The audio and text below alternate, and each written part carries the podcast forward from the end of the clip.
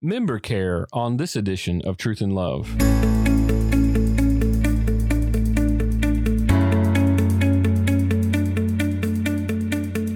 I'm Dale Johnson, and you're listening to Truth and Love, a podcast of the Association of Certified Biblical Counselors, where we seek to provide biblical solutions to the problems that people face.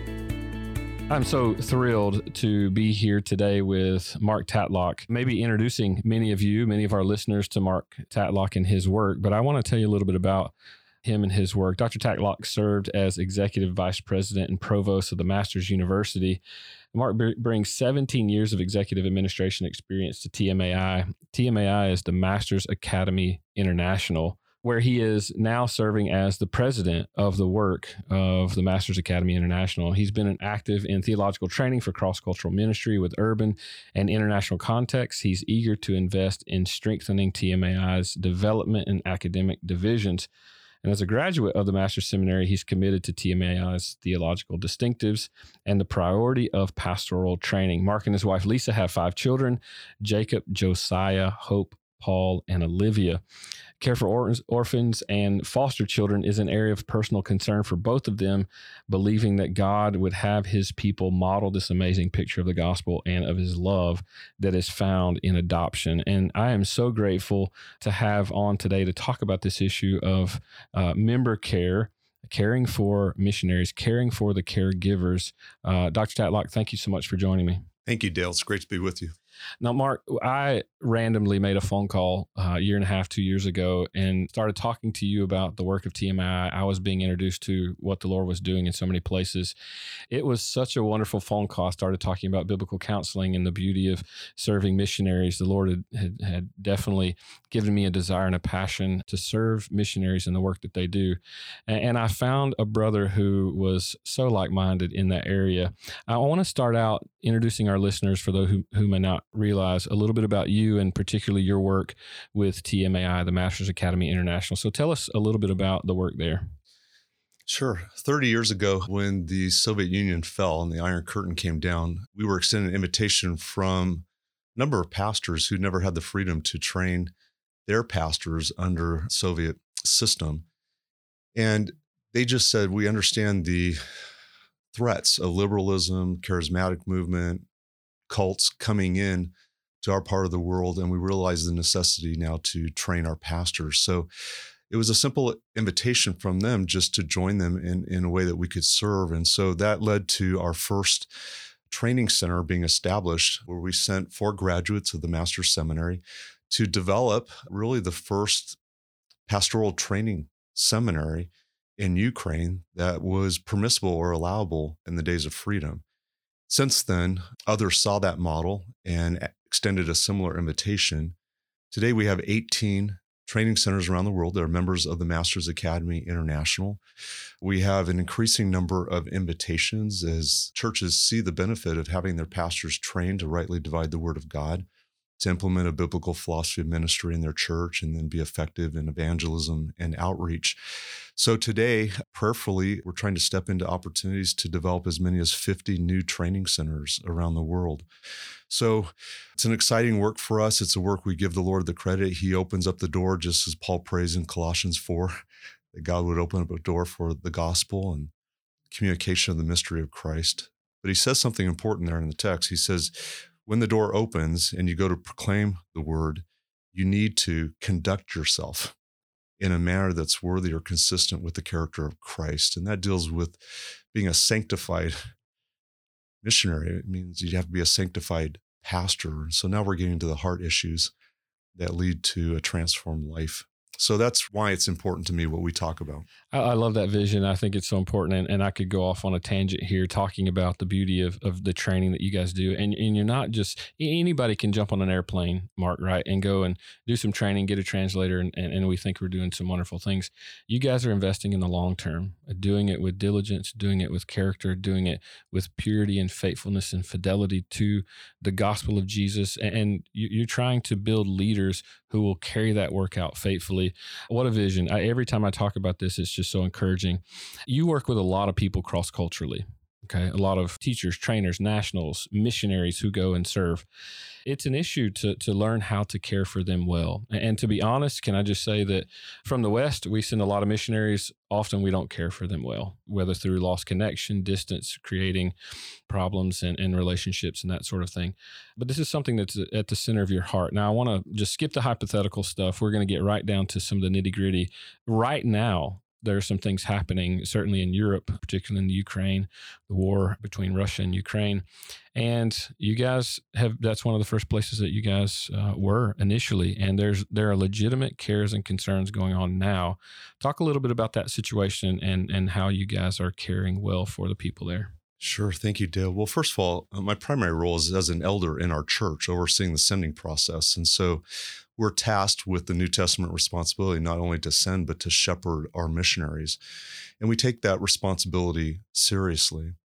And so we want our missionaries to know that we, we know them and we love them and we're there for them. So, specific to the Ukraine, just to talk about the immediacy of our topic and its importance, our two key missionary families who are part of that original team are still there.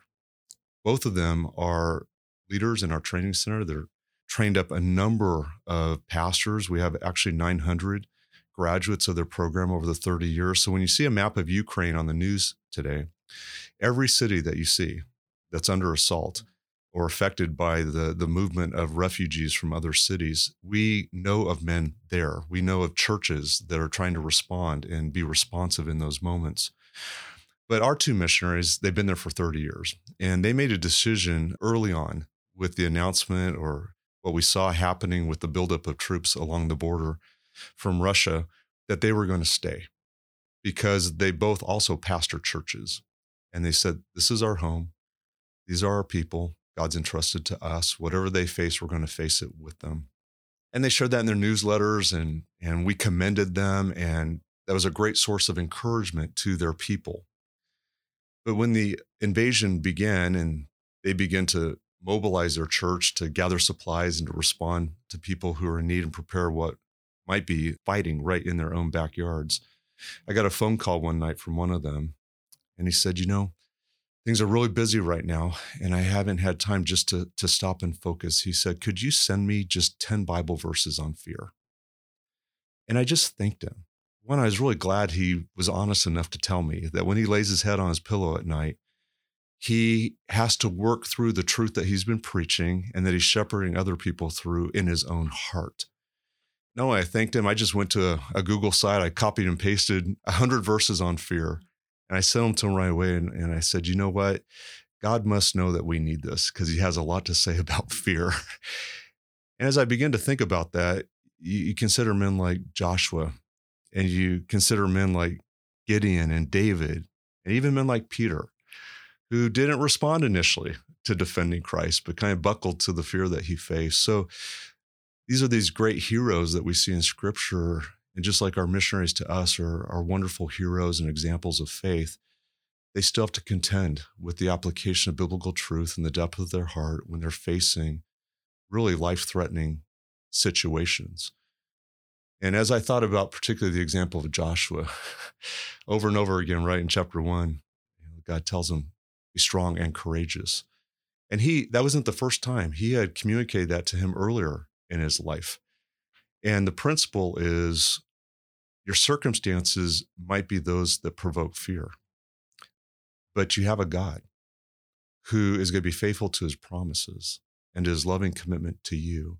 So when he says to Joshua, meditate on the scriptures day and night to feed your soul and your mind with reminders of the character of God and the promises of God, that's what provides courage. It's not that your circumstances change or even that fear itself goes away. You're gifted with a spiritual courage to face the fear and to face the circumstances. Isn't that the testimony of the church? Men who gave their life for the truth, men and women who gave their life in defense of the gospel but it has been brought home to me just personally in the last week to say in our generation, it's the same need to fill our hearts and minds with the promises of God, meditate on the character of God, so that we might be strong and courageous. I mean, imagine Joshua. Okay. He's sent in, they cross the river Jordan, they stand outside the walls of Jericho. And what did God say to him? Here's your battle plan march around the city seven times, blow some trumpets, crack some clay pots, and then trust me. From a human perspective, you said, We're dead. There's no way we're going to meet the enemy on these terms. So, what enabled Joshua to lead his people? And today, just like a missionary or a pastor has to lead their people to face the enemy. Maybe one last thought in that regard. The greater battle isn't the physical battle, right? It's the spiritual battle. And it's the same principle. It's the one offensive weapon that we're given is the sword of the Spirit. That's what assures victory. And God's entrusted that weapon to us.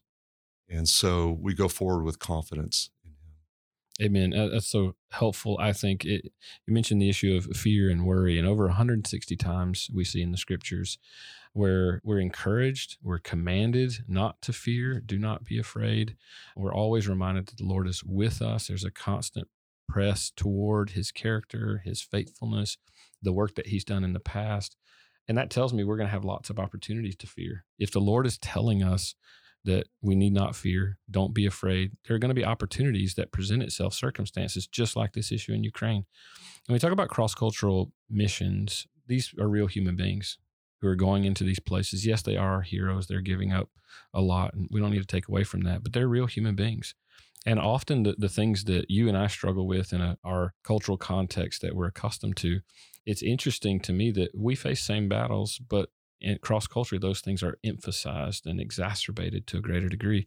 And these are the types of people who need intimate, detailed care to continue strong faithfully in the work. And what a great way, Mark, to minister to your brother in that way, because these are these are not fake risk.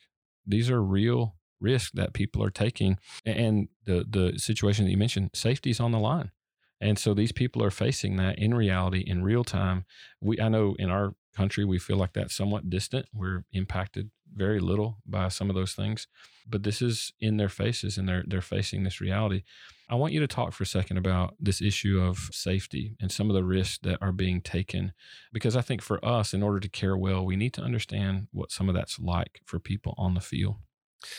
Well, I think there's uh, a few issues that are inherent in our work with missionaries that prevents us from ministering to their souls at this level when they face issues of fear.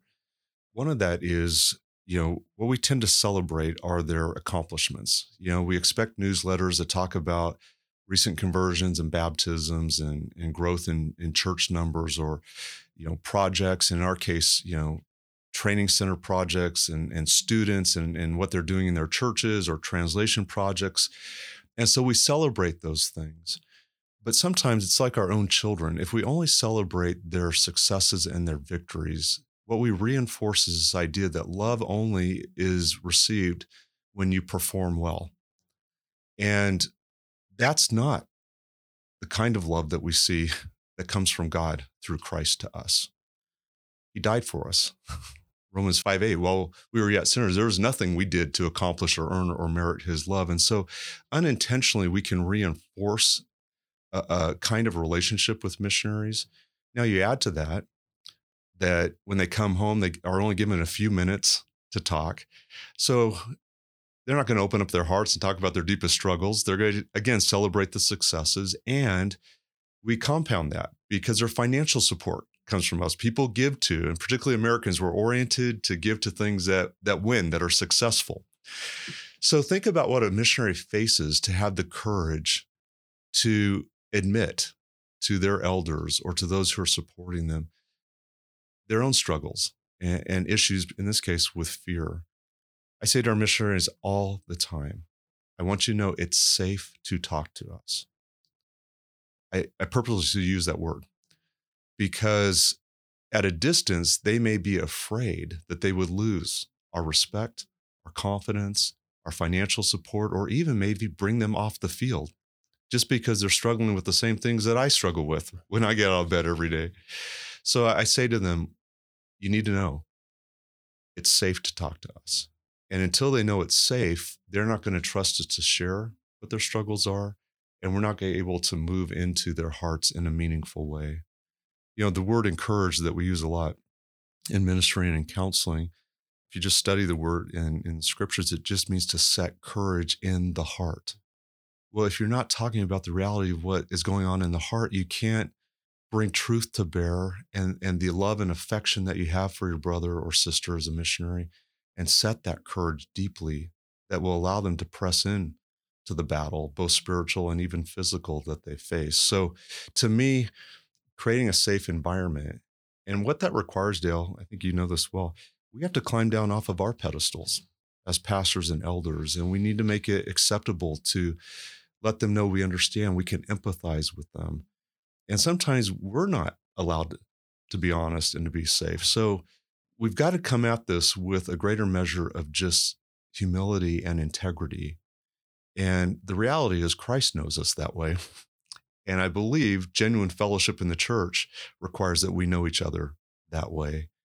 And when we do, then we get to experience the wonderful grace of truth and fellowship that girds us for the battle. I think that's so so critical. Is you're you're not excusing sin. You, that's not what you're talking about. But you are giving people space to be human, and it's theologically rooted because you understand that they're not fully sanctified in the practical sense. So that means there are going to be struggles. That's that's a healthy theological expectation when you think about ourselves personally and what we struggle with, and then also those who serve on the field. I really appreciate that sort of outlook, and I, I think a lot about what what things ACBC can do in serving missionaries, whether they're stateside or whether they're overseas, in ways that we can encourage. And I'm going to be thinking and talking a lot more about this issue of member care, and I want us to to be considering some of that. Mark, I want you to talk just for a second about you know practical ways that you've seen Grace Community Church, of which you're a member here in Sun Valley, California. I want you to to help me to understand a little bit of, of the ways that you guys, if you were talking to a you know a missions pastor or senior pastor who's out there, in ways that they can think well about caring for missionaries that they send out. What are some of the ways that they can tangibly encourage their missionaries? Well, let me say, first of all, we enjoy a great partnership with ACBC. So many of our training centers are providing biblical counseling, even working through extending the opportunities to receive certification. So, having good, sound biblical resources that they're able to bring into their churches is something that we're really grateful for. So, I wanted to mention that first of all. When it comes to just loving people, you have to start with, I think, your own perspective, which requires an honesty we are imperfect people. Praise the Lord, we're in process. Uh, Paul tells us in Philippians that God's going to complete that wonderful work that He began in us. So let's just be honest, first of all. We haven't arrived, we're not perfect. And I think we all understand that we minister more powerfully when we empathize. So that honesty first me, requires of us to look at where we have to apply the truth of God's word and where others have aided us to grow in our own holiness and our own faith and our own just confidence in God. So I think you got to start with your own leaders first. And I am so grateful for the men I get to share with who model that alongside me. We talk about, you know, the hardship and the challenges in our own lives in ministry so that when we sit down with a missionary and we pursue them, which by the way, I think is important when we talk about gospel ministry, it is predicated on a kind of love from God that is rooted in his character. He is the one who pursues, he is the one who initiates. So, practically speaking, do you purpose to pursue and initiate this kind of relationship with your missionaries? That means knowing them. And it can be a phone call, certainly if you're on the field, when they're back in town, spending more time with them. But again, it's not just celebrating the victories, it's asking meaningful questions. It's the power of good questions, right? And you ask not just what you've done or even just generally what your needs are, or not just how I can pray for you, but tell me how your heart is. Tell me where you're struggling. Tell me what the challenges are in leadership that test unity and how are you contending with that and how are you leading through that? I want you to know it's safe to talk about your marriage. And we're committed to you and your wife. So, where are the areas that you need to grow? And your kids, parenting, listen, we can all empathize with that. If we have kids, And so let's just come together as a family of God and care for one another in really the most intimate and the most personal aspects of our life. If we're whole and healthy there, then we'll be able to sustain the work for the long haul and be usable by the Lord. So, in essence, it's really short sighted to just talk about projects and tasks and strategic plans with missionaries if you're not equally invested in the care of their soul and minister to their hearts.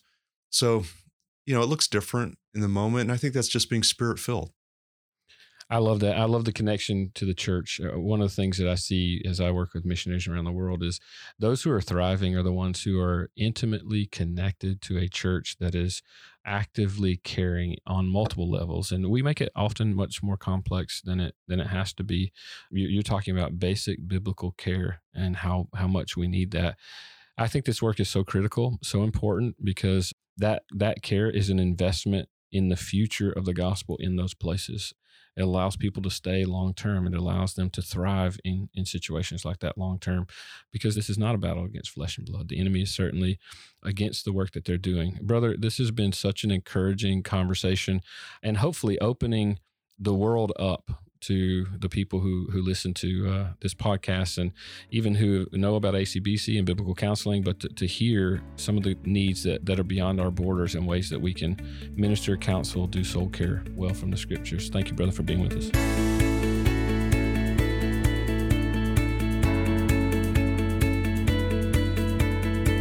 You're listening to Truth and Love, a podcast of ACBC. I cannot tell you how grateful I am for Mark Tatlock and the work that his team is doing at the Masters Academy International. The training that they're accomplishing is just unbelievable. I'm so grateful for it. But listen, one of the things we talked about today was member care. I, I, think it's so important that we are focused on caring for our missionaries well. There are so many other sending agencies and so many missionaries that we sent out to share the gospel of Jesus, and we need to make sure that we are caring well for those who are on the front lines sharing the gospel in very dark places. I want to mention to you a resource that that many of you may know about, some of you may not, and, and a few reasons that it's it's a good resource on our website. We have a find a counselor map listed on our website, biblicalcounseling.com, and it's really important for so many of you. First of all, for those of you who may be missionaries, you can receive counseling from some of our, our counselors. We're in 37 countries as well as all 50 states if you're on stateside assignment. There's a way that you can find an ACBC counselor to minister to you, to care for you, care for you well. Uh, another opportunity for those of you who are going through our certification process is use the Find a Counselor map in order to find one of our certified members so that you can do live observation. I think that would be so helpful. One of the most useful things that you could do in your training is to sit live in counseling where you're not the one who's primarily responsible for responding, but you can think through the process in real time as you observe. This is one of the ways that I think you will grow most. And then finally, for those of you who may be looking for a biblical counselor and you've wondered, how do I get access to biblical counselors? You can go to our website and click on Find a Counselor, and you can have access to counselors in all 37 countries that, that we're in and all 50 states. And you can find someone who's close by you or a loved one that you know is struggling with with a particular issue. And so make sure you remember this great resource that we have on our website, find a counselor map at biblicalcounseling.com.